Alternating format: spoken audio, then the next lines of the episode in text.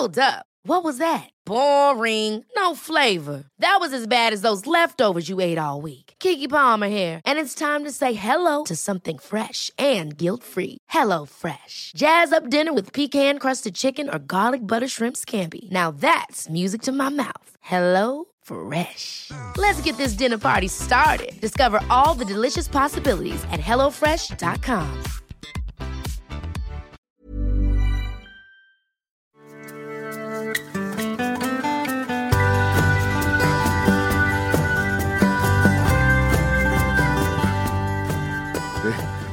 måndag vet du. Det är väldigt mycket måndag faktiskt. Mm, Det är väldigt mycket måndag. Det är konstigt hur det kan vara olika måndagar.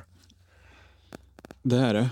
Jag- Det känns som att eh, ja, men, eh, vi har det lite tuffare än vanligt. Ja. Rent generellt. Ja, Det är det jag tänker när, när vi brukar inleda om och klaga lite på hur, eh, hur, hur mycket måndag det egentligen känns att det är. är det så? Det kanske Ja. vi brukar göra. Jo, jag, jag tänker det. Jag, tänk, undrar om, eh, om den som hänger med nu börjar reflektera kring att, ja, fan, hur går det för dem egentligen? Alla måndagar är eh, hemska. ja, Fast det är ändå en jävligt bra dag på veckan tycker jag. jag tycker också det faktiskt. Mm. Gött att komma, komma igång och, och köra på, Ja, tycker jag. men jag, det är ju lite grann så. Det, det, jag sa det något annat tillfälle. Det, det är liksom, om måndag är jobbigt så är det inte dagen det är fel på. Nej. Utan det kanske är annat som är knasigt då liksom. Mm. Men, men eh, det är ju, det börjar bli konstiga, alltså jag tror så här, det är många, den här blöta filten som ligger över folk. Mm. Som har gjort det jävligt länge nu liksom, Mm. med corona. Mm. Den börjar bli tung Ja, och den börjar bli kall. Sådär. Precis. Den är inte varm och god liksom. Nej. Men det tycker jag märks, alltså. det märks på våra patienter också. Mm. Och i oss själva, att det är tyngre liksom. Mm. Det är uppförsbacke. Och vad som vi sa någon gång här om veckan där, det är som att handbromsen liksom är påslagen. Ja, precis. Man, man, man, Man kör ändå. Man kör men handbroms, det Ja. liksom är trögt liksom. När till och med lätta grejer blir bara bajs. Mm. Sådär. Och det, jag tror många har det så. Mm. Jag tror att det känns så nämligen. Det, det, spelar liksom ingen roll vem man träffar längre. Nej, Alla precis. har börjat och jag tror att det här är någonting som folk kanske inte riktigt förväntade sig skulle komma. Nej. Att det går mer åt det depressiva hållet liksom. Att folk mår liksom psy- psykiskt sämre helt enkelt. Mm. Ehm, man har haft olika copingstrategier, alltså problemlösningsstrategier under, eh, alltså sedan i princip då januari, februari, mars 2020. När coronan kom liksom. Mm. Och så har man lyckats att parera det här på olika sätt och det är liksom, man har försökt till bästa bästa. Men någonstans så låg man ju vägs ände där också. Mm. Det, det är ju så. Det, det är ju väldigt likt det som händer i krig med befolkningar. Mm. När det aldrig liksom tar slut. Så, så att det, jag tror det. Det märks, det, det tycker jag det märks överallt. Det blir bara mer och mer liksom. Och det, det är ju, jag såg någon sån Facebook eller Instagram-meme. Där liksom, ehm, m- mi, när man skulle då, det var en sån psykologikonto. Mm. Och eh, mm, kommer inte, inte riktigt ihåg bilden, men, men grundpoängen var att eh, jag som terapeut eh, ska lära patient mindfulness Mm. fastän det brinner i världen liksom. Det, Det, det är svårt är det. ja, Ja. det är ju inte det som är lösningen såklart. Men, men det gör ju väldigt sakerna enklare. Mm. Men det finns ju också situationer där det faktiskt inte funkar. Det, är liksom, det finns ingen mindfulness i världen som kommer reda ut det där. Nej. Det, det är så. Ibland så bara händer det. Mm. Och det händer för alla, det händer för oss också. Och det, det, jag tänker lite grann det är det vi ska landa idag. Se om vi kan eh, prata upp lite strategier för när det blir för mycket. Mm. Fan vi ska göra liksom. Mm. Jag, jag tänkte så här, ehm, när du sa copingstrategier, att vi kan gå igenom eh, få någon, kanske någon typ av igenkänningsfaktor hos folk. Mm. Att ja, men, det här är en typ av copingstrategi, att eh, man, man agerar på ett visst sätt som man tycker är lösningen. Mm. Eh, och kanske kolla lite fällor där. Mm. Mm. Vet Absolut. inte. Jo, definitivt. Definitivt. Men vad skulle du säga copingstrategier ifrån? Eh, alltså ett sätt att eh, hantera situationen utifrån hur man vill att den ska vara. Alltså vissa blir ju, ja men vi brukar ju kalla att ja, men vissa har, kör strutsen. Mm. Att man kör huvudet ner i sanden och bara, ja men corona, till exempel, om vi tar corona nu som ett exempel, att corona inte existerar, vi har inte restriktioner och man behöver inte bete sig på ett visst sätt. Mm, mm, mm. Utan man bara kör på.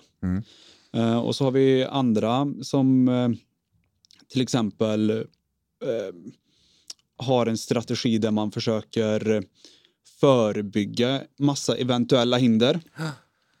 som man tror kan bygga, komma liksom. Och bara liksom skyddar alla hörn Mm. från, från faror som kanske inte alls är så rimligt att de dyker upp. Ja. Och så kanske man glömmer bort att kolla på eh, vad, vad egentligen man behöver lägga energi på. Ja. Ehm, och vissa ger ju bara, ger bara upp. Ja. Det är också en typ av copingstrategi. Att bara, nej, vad, spelar ingen roll vad jag gör. Nej, Det blir skit ändå. så blir det. Så då är jag bara, typ. Så olika sätt att hantera situationen. Det betyder inte att, att strategin är en bra strategi, men det är en strategi. Mm, mm. Eller vad säger du? Jag tror så här också, Ja. det, vi, det vi också behöver att, att prata om där när det gäller coping, Mm. det är ju att det är omedvetna strategier. Ja, precis. Alltså det, det är reflexmässiga val utav strategiska problemlösningar. Mm. Hur man liksom övergripande tar sig an en situation. Mm, mm, Och det, det ena är då som, det problemlösande. mm. Pang, pang, pang, pang, pang. Så, och det, det är ju inte alls ovanligt att man har olika copingstrategier.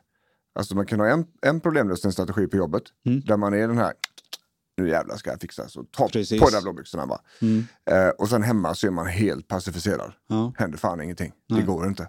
Minsta lilla problem blir Mount Everest liksom. Mm. Ehm, och det som är intressant tycker jag också med copingstrategi, att vi började läsa det här för många, många år sedan. Mm. Ehm, men, men för mig så har det ju satt sig nytt ljus i och med schematerapin. Mm. Som jag håller på att förkovra mig. Mm. Ehm, för att alla de här livsteman vi pratar om som utvecklar sig när man är barn. Mm. och, och som man också kan antingen läka ut med åren eller också förstärka med åren då, så att det blir jobbigare. Liksom. Att, Mm. Typ perfektionismen eller sådär. Uh, en high performer har ju garanterat en problemlösande strategi fram tills det inte går längre. Mm. För då är det inte ovanligt att det blir antingen passive aggressive Mm. eh, eller jag skiter i. Mm. Så, så att copingstrategier är kopplat till fight or flight systemet Mm. faktiskt. Ehm, just det här med hur gör jag? Ehm, bara blir jag helt likgiltig eller ökar jag liksom? Ehm, eller blir det helt uppgivet? Så liksom. Mm. Och, och det där tycker jag är jävligt intressant. Det, det är det som är så, när folk tror att, inte folk ska jag inte säga. Ska vi formulera det där? Jag har varit med om situationer där folk tror att de har blivit, de har förändrat sig. Mhm. De har blivit typ bättre från sina problem. Mm. Fast i själva verket när de börjar skrapa på ytan så ser man att de har bara, de måste ha kvar samma problem, men Mm. de har bytt strategi. Okej, ja. Så. Ehm, och, där är ju schematerapin fruktansvärt effektiv på att identifiera detta. Mm. För att se liksom det. För att det är så väldigt, väldigt tydligt att det stämmer. Att man, okej med det här problemet, hur skulle de hantera detta om de var i det här modet? Mm. Ja, okej, S- ska de göra så här? Och då ser man, okej men de gör precis tvärtom. Ja. Mm. Har de bytt inställning då till problemet? eller vad är det som... lite så. De har bytt inställning till problemlösningen. Okej, Det går inte att slåss längre så jag får fly. okej. Yes. Typ så. Ehm, och det kan ju komma av olika orsaker och det kan ju komma baserat också på hur resten av miljön ser ut. Mm. Alltså hur stressad är du? Hur, eh, vad finns det mer för press i ditt liv och så vidare. Mm. Eh, så det är inte alls ovanligt. Det, ehm, det, det gäller att vara lite vaken där när man lyssnar. Mm. För att se mellan raderna liksom. Och jättebra att du mår bättre nu. Fast jag hör ju fortfarande att det är bakgrunden. Precis. Man stöter på samma situationer men Ah. istället för att motarbeta dem så, så Yes. undviker man dem Ja. på olika sätt. Ja, exakt så. Mm. Ehm, Och, och det där är ju ganska intressant då, för det skapar ytterligare ett djup i coping. Liksom. Det är inte one size. Det är inte en grej hela tiden. Nej. Utan baserat på hur man mår egentligen. På Mm. insidan och i kroppen. Så är det olika. Mm. Sådär. Det kan man ju också tänka sig att om jag är trött så orkar jag inte slåss lika mycket. Precis. Det är ganska logiskt när man ser det på det viset. Mm. Och eh, det är också det här att kunna bromsa upp och reflektera över varför blir det som det här blir nu. Mm.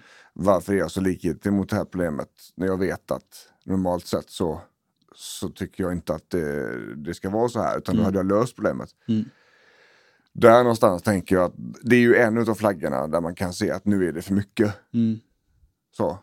Jag kan tänka mig dock att det är man, är man inte medveten riktigt om vilken typ av strategi man använder utan som vi säger att det är reflexmässigt och går på autopilot så är det också svårt kanske att identifiera när byter jag Ja. strategi. Ja.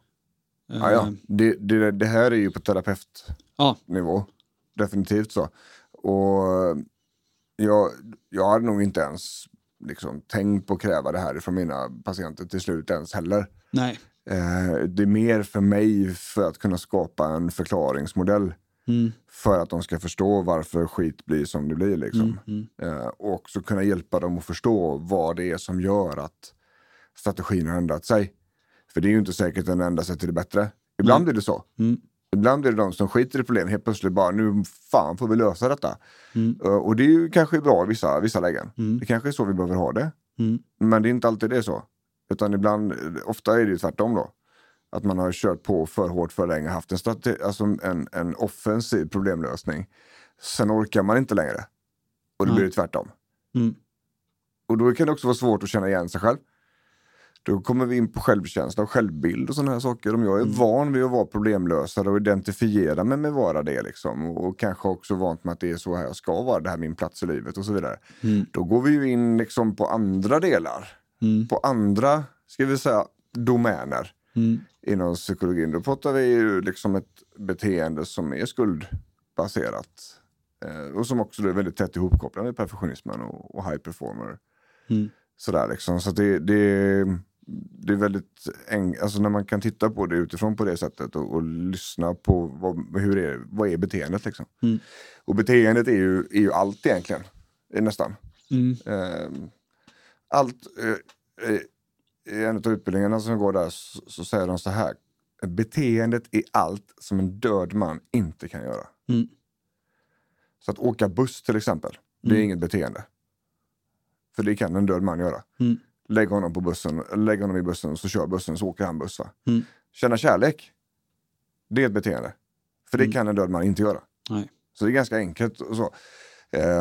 S- och det här är då både fysiska attribut och, och känslomässiga, alltså det som händer på insidan med tankar och emotioner och sådär. Mm.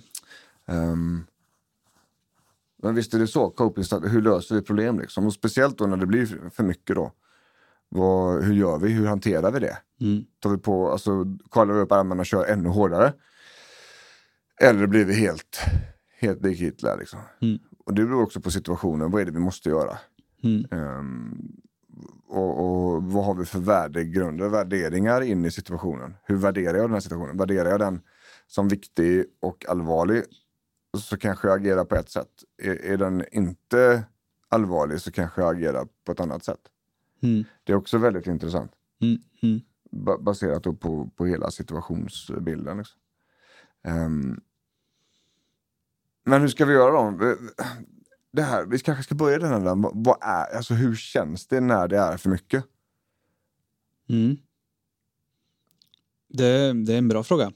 Eh, jag tänker att,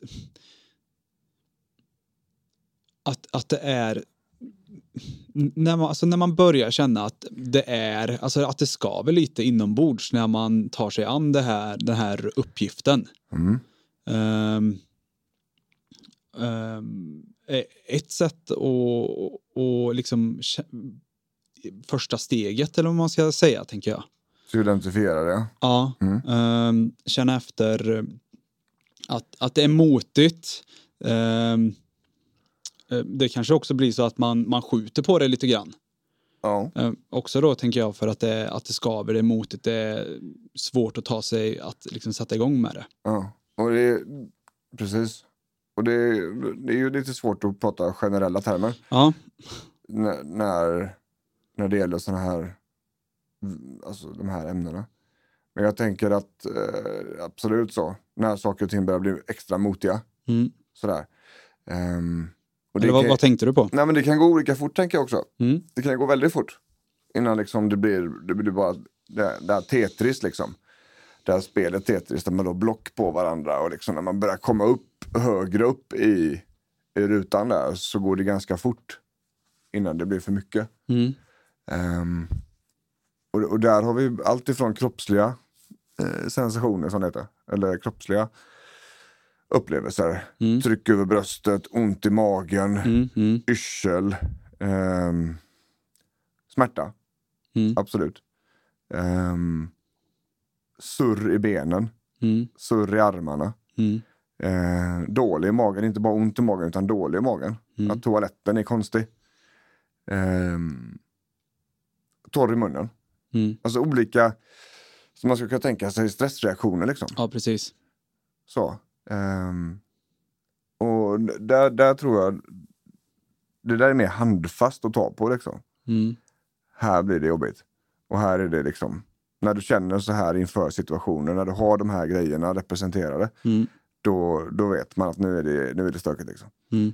Ehm, och jag tror att det här när det börjar kännas motigt, det är ju ett par snäpp innan det här. Så det, det är nog någonstans där man börjar.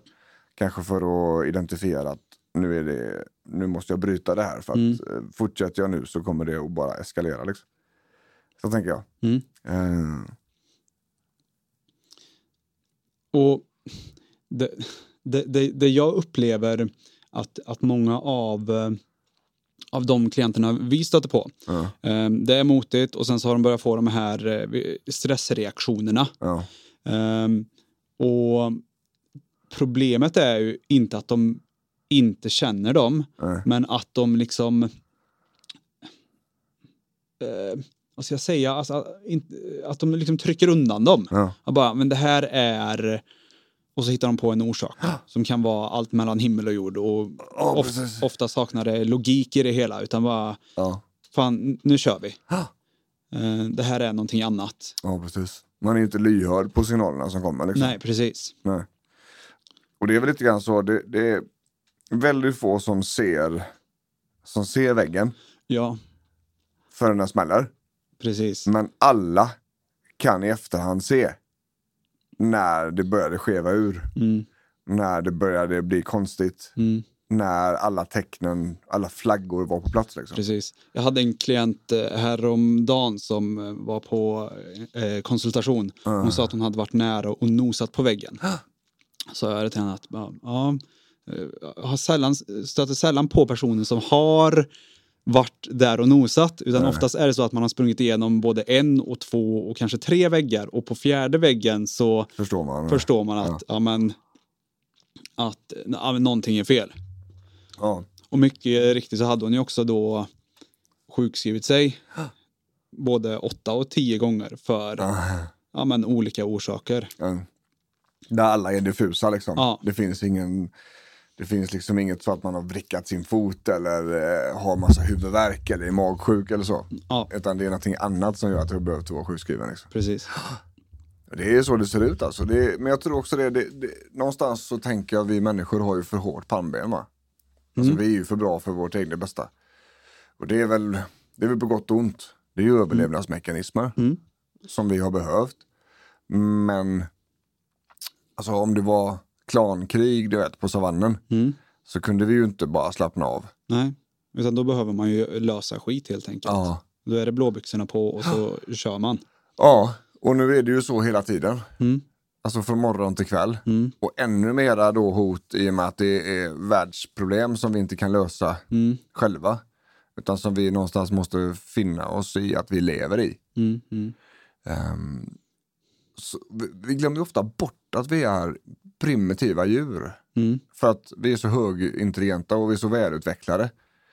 Sitter liksom i ett kök med möbler och spelar in ljud på en liten, liten plastbricka. Ja, Som vi sedan ska skicka ut på internet liksom. precis. Alltså vi är så otroligt mer, alltså det, det går inte att beskriva hur fort utvecklingen har gått. Nej. Och, det har revolutionen inte svarat upp på. Liksom. Vi har inte förändrat oss. Så det är fortfarande de här gamla mekanismerna kvar. Mm. Och, och när vi då blir pressade och har haft det här klankriget eller, eller eh, vi har haft svårt att hitta mat eller liknande sånt här man kan tänka sig hände på savannen för 10, 15, 20 000 år sedan. liksom. Eh, eller ännu längre bak liksom med, med eh, när våra förfäder började gå upprätt ifrån att ha varit på alla fyra så att säga. Ehm, det är samma grejer. Mm. Och då, då måste man någonstans förhålla sig till det. Mm. Att det, det, här, det här blir ett problem alltså, om vi fortsätter med detta. Mm. Och det är det som, som samhället står inför nu då. Mm. Och jag tänker mig det liksom att eh, eh, det, det är ju en extra belastning Mm. just nu. Och som vi har pratat om tidigare så är det lätt att man jämför sig med hur det har varit Ja, tidigare. ja, ja. Alltså att kunna lämna in en deadline nu, det är fortfarande liksom samma typ av deadline på jobbet till exempel. Eh, Men nu så är det ju massa andra faktorer som är runt omkring som gör att det är generellt mer belastande. Ja, Det är som att alla fått på sig en, en viktväst. ja, Eh, Precis så, och, precis så. och förväntas att göra samma, samma jobb. ja. Ehm, och det är inte så att vi blir bättre att bära den här viktvästen utan det finns inte återhämtningen så kommer det kännas som att vi lägger på kilo för kilo för kilo. Ja. ja. Och jag tänker om man skulle, det är väldigt bra uttryckt här, jag tänker också, jag får den tanken att om man tänker sig på, på savannen, när vi går tillbaka till urtiden, Mm.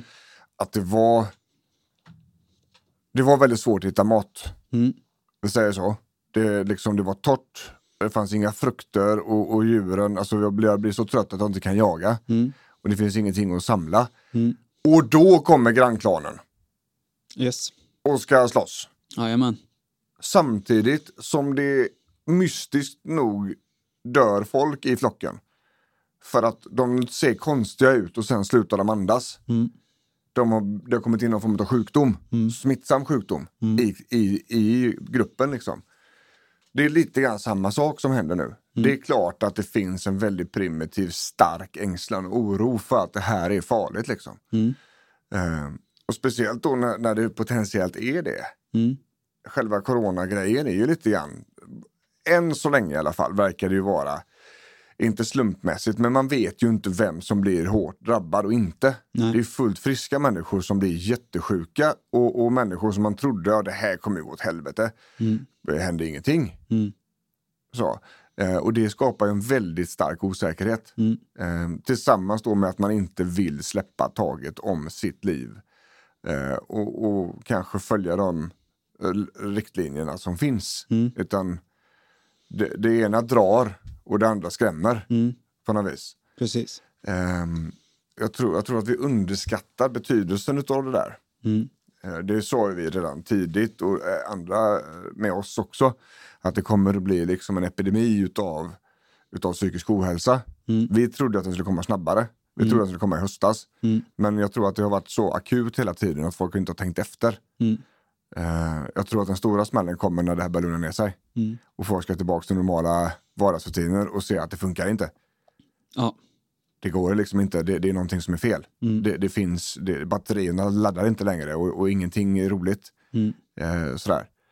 Ehm, det, är- det är min hypotes i alla fall. Ja.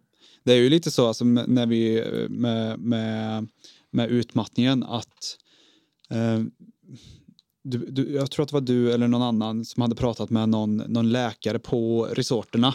Ja, Att det var så himla vanligt att mammorna Ja, ja, ja. I, i familjen kom och så bara när det hade blivit semester, när det hade lugnat ner sig och då sa det pang. jajamän. och då var det de jättetrötta och de fattade ingenting längre. Nej. Och, ja, det var jag som... eh, För, för jag hade en, en patient som... Skit i det. Hon, hon, hon åkte... Eh, de skulle till Grekland, mm, hela familjen. mm, Under packningskaoset så får hon känslan att jag stannar hemma. Mm. På riktigt, jag skiter i detta. De får åka utan mig, jag stannar hemma. mm, Eh, men så högpresterande att hon försöker ignorera de känslorna. Mm. Det går, alltså hon stoppar inte. va. mm, Eh, ändå har den här väldigt, väldigt starka känslan att jag skiter på riktigt i detta. Mm.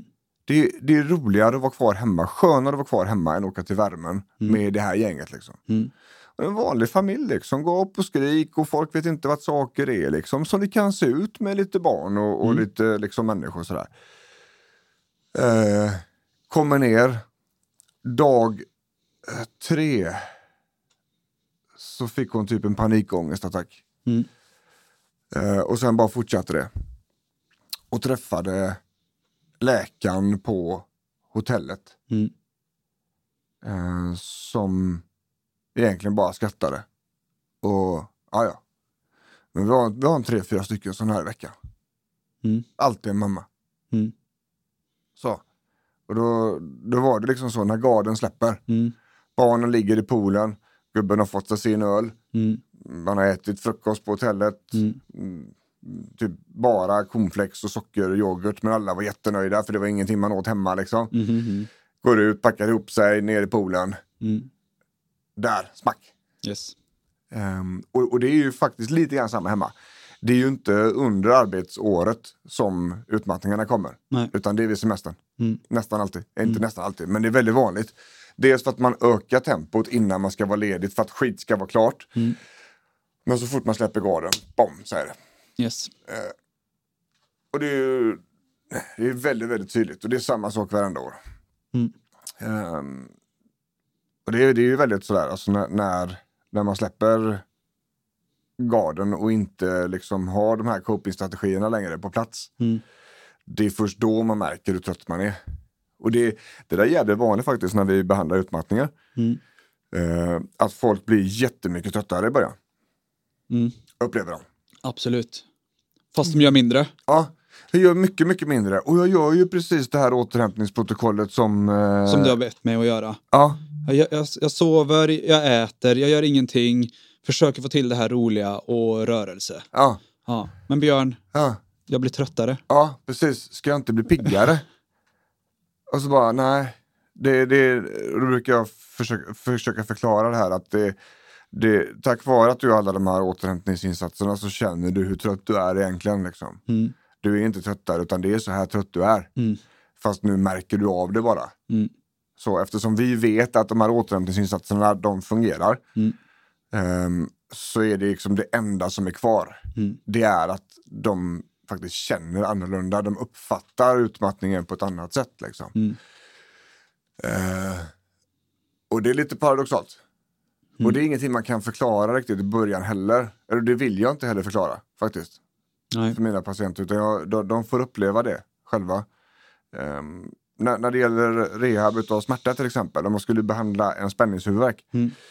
ehm, så hade jag sagt det att när vi får loss spänningarna på ena sidan så kommer det antagligen börja göra ont på andra sidan. Mm. Där, det är jättevanligt nämligen att när det gäller nacka, nacka axlar, skulder, att, att smärtan flyttar på sig när man har börjat. Va? Mm. Eh, och det är, bara, det är positivt, det är helt i sin ordning. Men hade jag sagt så om tröttheten och utmattningen, att du får nog vara med nu på att du kommer bli ännu tröttare här period. Då hade folk inte, då hade det liksom inte fallit i god jord, utan då hade folk trott att Åh nej gud, det har jag inte tid med. Nej. Jösses, vet du. Det, nej, nej, nej. Nu, nej, nej, nej, det här går inte. Mm. Eh, fast någonstans är det så att, att när vi får en beställning om att hjälpa någon med utmattningen så gör vi vad som behöver göras för att, de ska, för att vi ska kunna svara upp mot, mot önskat mål. Liksom. Och det är ju att individen ska bli piggare Mm. Och, och få mer energi och få, få liksom strategiska lösningar och, sådär för en vardag. Va? Eh, men det går ju liksom inte och- utan att göra det här. Mm. Det är som att säga till tandläkaren, använd inte borren. Du får göra vad du vill med dina tänder, men du får inte använda borren. Mm. Ja, fast nu är det ju inte riktigt så att, att det, det är någonstans är det ju du, jag som är tandläkare och du som är patient då. Så jag får nog ha det mandatet och bestämma vad vi ska göra. Mhm. Eftersom jag har fått en beställning utav dig att jag ska laga dina tänder. Mm. Lite så. Ehm, men men eh, visst är det så. Eh, och, just det, det blir också mycket insikter med det här. Att shit, var det så, trött, var det så här trött jag var egentligen? Mm. Och, och var det det här jag behövde? Ja. Ja, för det har jag ju inte haft rätt länge. Nej, det var ju det. det, det Det var, var ju det som var grejen. det var ju det som var liksom. Nej, för fan alltså det här med, med att ligga nära på gränsen. Jag hade ju en sån riktig bajsmacka här förra veckan, eller två veckor egentligen. Mm. Eh, jag har varit alldeles för nära. alldeles för nära gränsen. Hade jag haft tendenser till att bli utmattad, vilket jag lyckligtvis inte har, så hade det smält. Mm. Eh, absolut senast i lördags, men, men antagligen innan också. Mm. Ju- men jag har ju inte den, alltså den grejen. Eh, och det är så, vissa människor blir inte det, de går sönder i kroppen istället. Mm. Hade jag med blodsocker till exempel i helgen så hade jag ju, den mätaren hade ju antagligen slått i taket. Liksom. Mm, hade sprängts. Ja, antagligen. Ehm, men det är ju så, det, det, jag har ju flyttat. Eh, jag ska bli särbo med min fru. Mm. Och eh, så vi liksom, först var det lägenhetsjakt och sedan så när vi väl fick lägenheten så, så speciella datum för tillgång till den första april och då, då eh, hade jag bestämt mig för att eh, vi, vi ska måla först den här gången. Mm. Så. Ehm, istället för att göra det om två år. Mm. Bara undan alla möbler och du vet, allting ska bara göras om. Ja. Så gjorde vi så, så hela påsken gick åt på att tejpa och måla och fixa och greja. Mm. Liksom. Mm. Eh, och sedan så var det ju eh, någon vecka emellan där vi fick börja packa ihop det. Vi skulle kliva hushållet då liksom. Mm. Eh, och det, det var liksom det ena efter det andra. Och sen grejer på jobbet. Mm. Eh, också saker som vi inte styr över men som innebär problem liksom, som Mm. vi måste ta hand om. Ehm, och, och gamla grejer som också ligger, liksom, sådana konstanta eget, eget företag under corona, det är liksom ingen rolig grej. Eh, allting bara pajlar upp sig. Eh, och sen blir det då crescendo nu i helgen där vi ska flytta stora möbler. Och liksom. eh, så hela den veckan som har varit har varit helt konstig. Mm. Alltså alla de här larmtecknen, tryck över bröstet, ont, klump i magen, liksom, eh, dimmigt i huvudet. eh, Så jag har ju hållit ihop liksom hos patientmötet. Mm. På något, något, något konstigt sätt så har det varit ventilen. Mhm. Att just där och då så var jag tvungen att fokusera på en annan människa. Så det var jävligt skönt att sitta med patient liksom. Mm. Och, och verkligen inte behöva tänka på allting man behöver göra eller lösa. Sådär. Så det har varit väldigt eh, terapeutiskt för mig. Eh, men, men sen i fredags då så eh, efter maten hemma så är det liksom, då ska vi packa det sista. Eh, och så har jag två barn som inte är självgående överhuvudtaget utan det är ju det, det tar ju 45 minuter för dem att packa ihop en grej i en låda liksom. Mm. Eh, så det går inte att släppa dem. Utan jag får ju springa mellan min egen packning och, och deras packning. Mm. Ehm, och, och liksom sådär då va. Ehm, och sen på lördag morgon så, så var det uh, ska två gubbar som kommer hjälpa mig, två kompisar, för att det var så liten flytt. Mm. Alltså det var ju en sån stor skåpbil liksom. Mm. That's it. Mm. Och sen kommer jag ju få köpa till eftersom vi ska bygga två hem då. Ehm, men då, eh, då väntar jag på en kompis hemma. Mm. Han kommer inte. Var Nej. fan är han någonstans? Liksom? Mhm. Då, och så ringer jag honom. Jag stod utanför jobbet. Och bara, vadå? Utanför jobbet? Bara, det hade jag inte skrivit. Jag har skrivit liksom någonting annat. Mm. Och precis just där och då så kommer allting över mig. Då fattar jag vad det är som har hänt. Ja. Så jag skriver ett sms till honom i veckan. Ja. Är du sugen på ett lyft och en kaffe? För Ja. min hjärna tror ju att han förstår min formulering. Precis. Men han tror ju att vi ska träna tillsammans Absolut. och dricka kaffe tillsammans. För det var det vi gjorde sist. Ja. Det är lite grann så när, när man, man har ett eget gym och, och liksom sådär så, så är det väldigt lätt att träffas här. Ja. Det är rätt gött liksom. Då kokar man en kaffe och sitter man och tjötar lite grann i våra fåtöljer och sen så tränar vi tillsammans och så tar vi en kaffe efteråt. Det blir väldigt socialt trevlig grej va. Mm. Eh, Någonting som jag uppskattar väldigt mycket och då kan man liksom ha gubbarna här. Mm. Eh, och alla trivs och liksom man har egen nyckel och sådär. Eh, men då inser jag att, att det är min hjärna som har trott att jag har frågat honom om han kan hjälpa mig att flytta. Ja. Fast det har jag inte gjort. Nej, utan du har skrivit lyft Ja. som är Vikter. är vikter. Ja. Ja. Så hade jag också tolkat det. Ja, det var svinjobbigt. För, och då fick jag jättemycket ångest. För Ja, då inser jag, jag ju vad som har hänt. Mm. Dels så känner jag mig dum gentemot honom. Och dels så, så fattar jag ju direkt att men han har ju inte avsatt en halv dag här. Nej. Eh, och, och bara grejen. Nu är han så bra gubbe Dennis att, att han, han fattar ju direkt. När Mm. jag kom ner så förstod han liksom att ja, men det här har hänt liksom. Ehm, och det är inte mm, mer att göra åt. Mm. Eh, och jag förklarar liksom hur, vad jag går igenom och hur det har varit och sådär liksom. Och, eh, så han, han, eh, han ändå hjälpa bra liksom. Mm. Eh, så att vi klarade oss gott på det som var. Men det, där pikade jag Mm. faktiskt. Ehm, och, och, och så. Sen så när flytten var typ klar så var det en, ett djupt andetag som fick ner alltihopa och sedan när vi varit och hämtat grejer på Ikea så kom nästa trycksläpp då liksom. Mm. Ehm, och så har det gått ganska fort efter det. Ehm, men, men den här veckan nu ska jag ju inte göra mer än vad som är absolut nödvändigt någonstans egentligen. Nej. Jag ska gå runt och skrota hemma i kalsonger och försöka montera ihop en IKEA-möbel om man känner för det. Mm. Det är typ det. Eh, för det här, här var det nära alltså. Mm. Här var det riktigt, riktigt nära. Mm. Ehm, och det, det som är intressant är, det, det är att små problem, eller problem som inte var några konstigheter innan, det är som att berätta ut dem i megafon. Man pratar tyst på ena sidan fast det blir gap och skrik i andra sidan. Ja. Så, stort, så stora förändringar blir det i problemuppfattningen Mm. när det är så här liksom. Eh, nu hade jag ju ett, ett end-date på detta. Jag visste ju att någonstans här tar det här slut. Mm. Eh, men så är det ju inte för alla. Nej. Och det, det var lite intressant där, för det, jag skrev det på Instagram liksom efteråt, en, en, eh, en post där om att det har varit så här.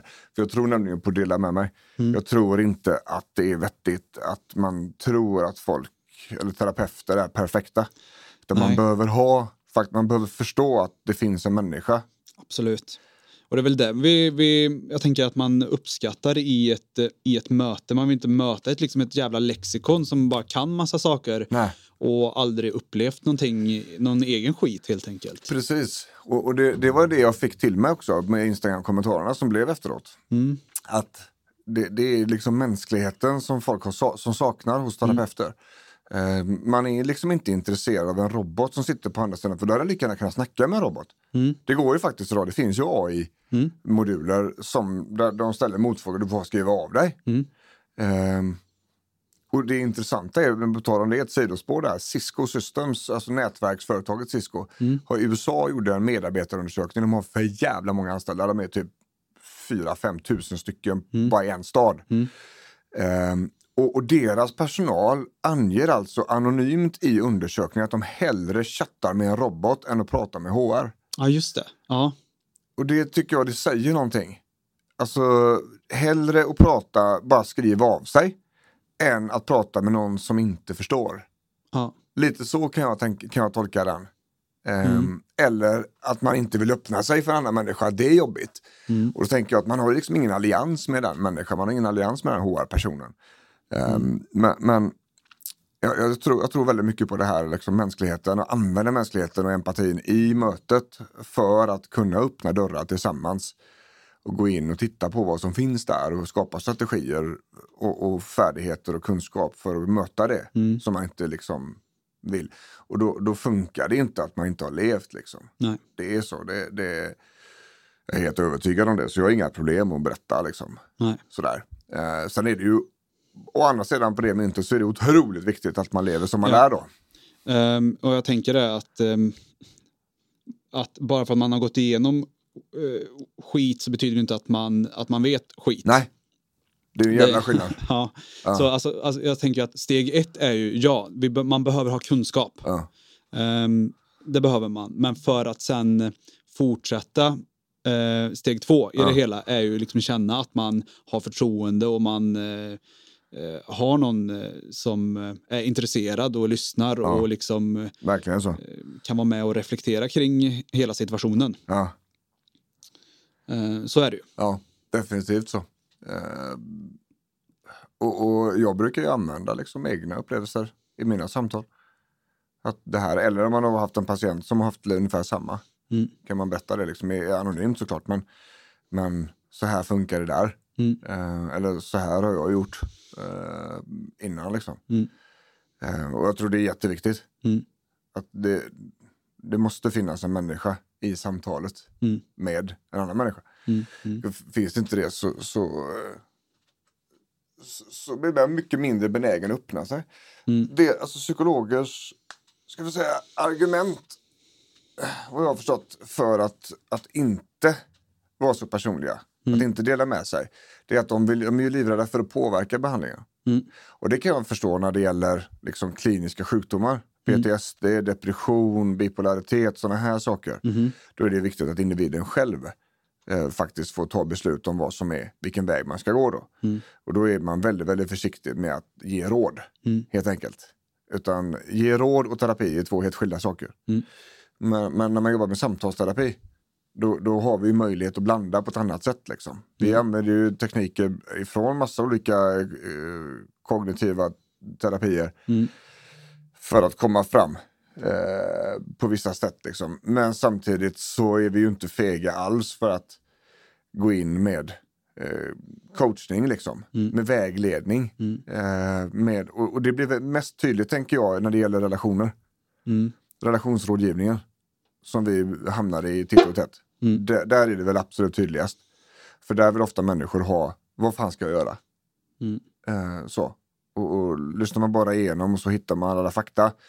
Och man kollar av all fakta man kan och så får man då komma, det låter som att det är så här. Mm. Eh, och vad jag förstått så är det det här jag har tänkt på innan själv också. Mm. Ja, jo, jag, jag har faktiskt förstått att det är så här. Ja, men om du kollar på all fakta du har liksom, så, så tycker jag att du ska göra så här också. Liksom. Mm. Sen får man se hur det spelar ut sig. Mm. Men, där kommer man ju in med liksom en rådgivning istället. Ehm, och ibland så får vi släppa terapin helt och hållet och bara nu får vi skapa en plan. En handlingsplan. Mm. Du behöver göra så här. Mm. Så, då får vi skita i, i alla färdighetsträningar, alla terapigrejer ett tag. Mm. För att den situationen som du har kommer att äta upp allt vi skapar. Ja, precis. Eh, och det kan ju handla om ett jobb som inte funkar. Mm. Ja, vi ska inte terapia bort det för det, det, det är en skitdålig arbetsplats. Du måste bort därifrån. Hur gör vi det? Ja. Eh, vi kan, ja, prio 1 CV, prio 2 kolla upp kontakter, prio 3 skicka ut CV till kontakterna, Mm. eh, prio 4 ring upp dem sen när du skickar CV. Mm. Alltså sådana här grejer. Eh, och det handlar inte om terapi utan det handlar ju mer om eh, Alltså, nu måste vi skapa en plan liksom. För att det du har här borta, det kommer inte spela någon roll vad vi gör. Mm. För att det är för stort jävla svart hål liksom. Och ibland blir det så med relationer och sånt också. Så det, eh, det, det, det böljar liksom fram och tillbaks på något vis. Mm. Sådär. Ehm, men, men någonstans, långt sidospår, men, men eh, just mänskligheten bakom där gör ju att man, man, man på något vis, man, man måste inse att man terapeuter är inte perfekta. Nej. Människor man följer på Instagram är definitivt inte perfekta. Men Människor ren- rent överlag är ju inte perfekta. Nej, och det var aldrig meningen heller. Nej. Så det är lika bra att sluta försöka, tänker jag. Mm. Ehm, och, och alla har det för mycket ibland. Mm. Det är liksom så. Det um, lovar dig att om du kollar buddhistmunkarna i Thailand så kommer de också eh, ha det konstigt i början innan Mm. de liksom har landat i hela grejen. De, de mår inte bra bara för att de har rakat huvudet och på sig en orange munkjacka. Liksom. Nej. Eller inte munkjacka har de inte, men, men du vet, munkkåpa. Eh, och det är lite grann Mm. så. Mm. Och jag, jag tänker att eh, jag, jag sitter och tänker just nu om, om vi har kommit på många olika sido, sidospår här. Vi pratar om att vi börjar prata copingstrategier och liksom olika sätt att, att lösa skit på. Under principen när det Ja. blir för mycket. Ja, precis. Ja. Så Eh, vi har copingstrategierna. Mm, Ehm, och, och det är lite grann, det är kopplat väldigt mycket till den här fight or flight. Vad är det liksom för mode? ja, precis. Och vi, vi har beskrivit många olika mode och det är Mm. väl där jag vill förtydliga att eh, vi har pratat om samma sak fast vi kanske inte har sagt copingstrategi Nej, efter varje nej. mening. så är det.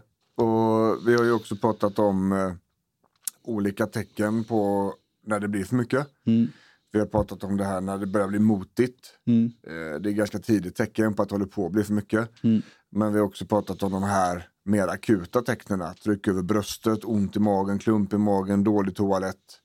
Ehm, torrhet i munnen, domningar i armar, alltså de här klassiska stresssymptomen. mm, Det är ju för att det är för högt, för hög beredskap, för hög stress liksom. mm, Ehm, och, och då tänker jag så här att jag, situationen jag hade i helgen, mm, den... ehm, jag ska inte säga att jag använde egentligen någon av färdigheterna. För det gick inte.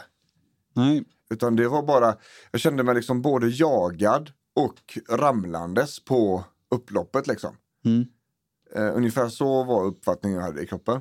var i huvudet. Mm. Eh, och, och när allting var klart med flytten så, så var det mer som att okej, men nu ligger jag i målområdet. Ja. Typ så.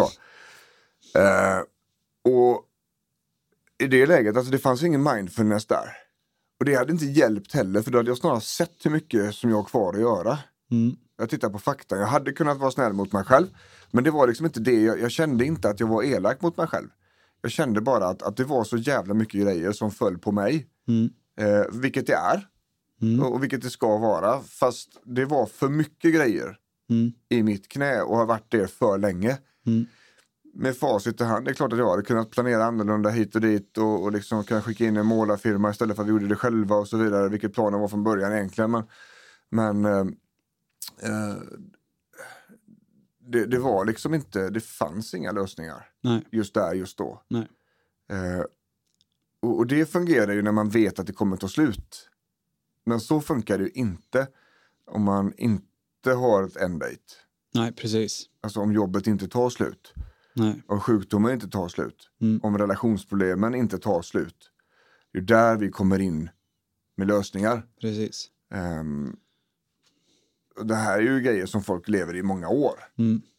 Innan de blir sjuka och inte kommer ur säng till exempel. Mm. Ehm, och, och det är väl det någonstans jag tänker att man, vi behöver hjälpa till med att lösa lite grann i det här avsnittet.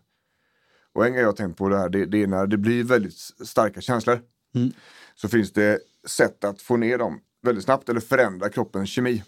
Yes. Eh, och DBT pratar om någonting som heter tippfärdigheter. Ja, precis. TIPP. Eh, och det första T det står för temperatursänkning Mm. i ansiktet med hjälp av kallt vatten. Mm. Det kommer att skapa en förändring. Mm. Eh, Så det här som vi, vi har sagt, eh, man har sagt genom åren, bara gå och ta en kalldusch när Ja. någon har varit arg. ja, Gå och kyl ner dig, ja, eller skölj ansiktet med kallt vatten som de gör typ amerikanska filmer. Ja. Det funkar faktiskt. Mm. Det gör det. Ehm, eh, och, och då tänker man också att väldigt, väldigt kallt. Antingen med vatten eller så med en kall handduk eller sådär va. Mm. Ehm, kanske också doppa ansiktet i en skål. Mm. Det, liksom, det behövs lite grann då va. Mm. Så, så det, det, är det, för, det är för snabbt lugna ner sig. Mm. Eh, intensiv fysisk rörelse. Mm. Det är för att lugna ner kroppen när den är uppvarvad av starka känslor. Och det vet man också, också hört talas om att gå ut och promenera eller ut och spring. Mm. För att liksom lugna dig. Det funkar. Men- och det är när kroppen är för uppvarvad för då, då motverkar vi stressen då va. Eh, sedan så, det är ju, T är ju temperatursänkning i ansiktet. Mm. I är intensiv fysisk rörelse. Det första P är påverka kroppen genom kontrollerad andning. Mm. Eh, och det är för att lugna ner kroppen genom att andas långsamt. Precis. Eh, den kan jag ju själv känna, den hade ju inte jag gjort. Nej, Det hade inte funkat. du kastar ju den här andas i fyrkant i, eh, åt helvete. Ja, absolut. Den, den. den funkar ju inte mig. Nej. Eh, men andra sidan, så när jag tänker efter så, en grej som, som min kropp gjorde för Mm. att liksom försöka sänka tempot, försöka kontrollera ångesten Mm. i helgen, eh, var att ta djupa suckar. Mm. Mm. Och det blir ju ett sätt att kontrollera andningen. Mm. Så att jag har ju gjort det utan att egentligen tro på det. Mm. Så. Och det har funkat. Men det funkar väldigt, väldigt kort tid. Så Det blir- funkar väldigt bra på mig, gör det. Att, Ja. liksom att eh, andas i fyrkant Ja. eller vad man, alltså, att, att ha kontroll på andningen helt enkelt. Mm, mm. Ja, det, jag tycker det, det är det som är så intressant, att det funkar så olika för olika människor. Mm. Och det sista P är, är påverka kroppen genom betingad avslappning. Och då lugnar vi ner kroppen genom att kombinera utandningen med muskelavslappning. Ehm, och det är om vi har spänt oss väldigt mycket. Precis. Eh, kanske har mycket smärta eller, eller ont, liksom Mm. sådär. Eller, eller känner att det är tajt. Liksom? Mm. Så det här är TIPP, TIP, tippfärdigheter. Och, det är för att förändra kroppens kemi. Mm. Eh, och det är för att förändra extrema känslor snabbt. Då, liksom. Mm. Ehm, Och det behövs ju vi, alltså det är ju bra där och då. ja. Men är det där och då hela tiden eh, så eh, bli, kommer det vara för mycket till slut. ja, precis. Eh, och, och det är ju så det här att, att ehm, det finns ju ingen, ingen generell lösning. Nej. Och det är det någonstans som vi jobbar med på Kaladius. Mm. Hur, vad är lösningen just för dig? Vilken strategi ska du använda? Mm. Eh, och, och vad har du för förutsättningar att göra detta? Vad funkar för dig och funkar inte för dig? Och, och hur bromsar vi det här innan vi har kommit hit? Mm, precis. För att det här är ju, det här är ju sista grejen, alltså det här är ju akutlösningar. Mm. Eh, morfinsprutan liksom. Mm, mm. Eh, och den kan vi inte använda hela tiden. Det funkar ju inte så. Nej. Eh, utan vi måste ju då, vi måste ha strategier för när det blir för jävligt och vi måste ha strategier som stoppar innan det blir så. Yes box. Eh, och i mitt fall då, i, i helgen, alltså någonstans så får man också acceptera att det är en flytt, det är vad det är. En flytt är ju aldrig eh, enkel. Nej. Så som jag har upplevt det. Nej, det blir ju alltid kaos någonstans. Ja, det är så mycket som ska klaffa, det är så mycket folk involverade. Ehm, det är liksom mycket smågrejer, så man får ta en sak i taget. Mm. Men när, när man får ett väldigt högt tempo i sig så tappar man ju perspektivtagningsförmågan och då är det väldigt svårt att ta ett steg i taget. Mm. Därför försöker man gå åt alla håll och kanter samtidigt och Mm. då blir det ofta bajs utav det. Yes. Ehm, så, så tänker jag. Ehm, och det blir för mycket för alla ibland, det bara är så. Ja. Det är också någonting att vila i. Men, men om man känner att det är för mycket väldigt ofta, det är där man behöver hjälp. Liksom. Det Precis. är där man behöver hjälp. Ehm, och, och då kan ju Kaladius vara ett alternativ. Precis. Uh, om Mm. man känner för det. Finns ju både på Instagram och på, eh, på Facebook. Mm. Och eh, webben såklart. Jonathan Mattiasson, TH, TH. Ehm, på Instagram och Björn Rudman Japp. på Instagram. Du kör ju mer träning, idrott, uh, fys, mat-grejen. Mm. Lite mer friskvård skulle man kunna säga. Ja, jag... Träning, Ja. träning, träning sådär. Och jag kör ju nästan uteslutande samtals eller terapisväng. Mm. Eh, mer sådana saker, mentala. Mm. Sådär, det äter upp det lite grann sådär gött så. Ehm, men i övrigt så tänker jag att vi, vi avrundar säcken så. Mm. Säger man så? Och det gör man kanske. Ja, vi säger det i alla fall. Ja. Vi Så- knyter ihop säcken så. Så ska en slipsten lukta. Ja. Eh, nej, men är det så att ni har funderingar på det vi pratat om så hör gärna av er. Eh, Instagram, Kaladius Rehab heter vi där. Mm. Eh, Finns på Facebook och lite olika ställen. Så. Och den här podden den kommer ju där poddar finns såklart. Yes. Så det är bara att titta in igen. Ja, Ja, då, ta- super. då tackar vi för oss från Sävedalen va? det gör vi. Ja, ja Tack. så säger Björn och Jonathan, säger vi ha det gött, hej! Hej.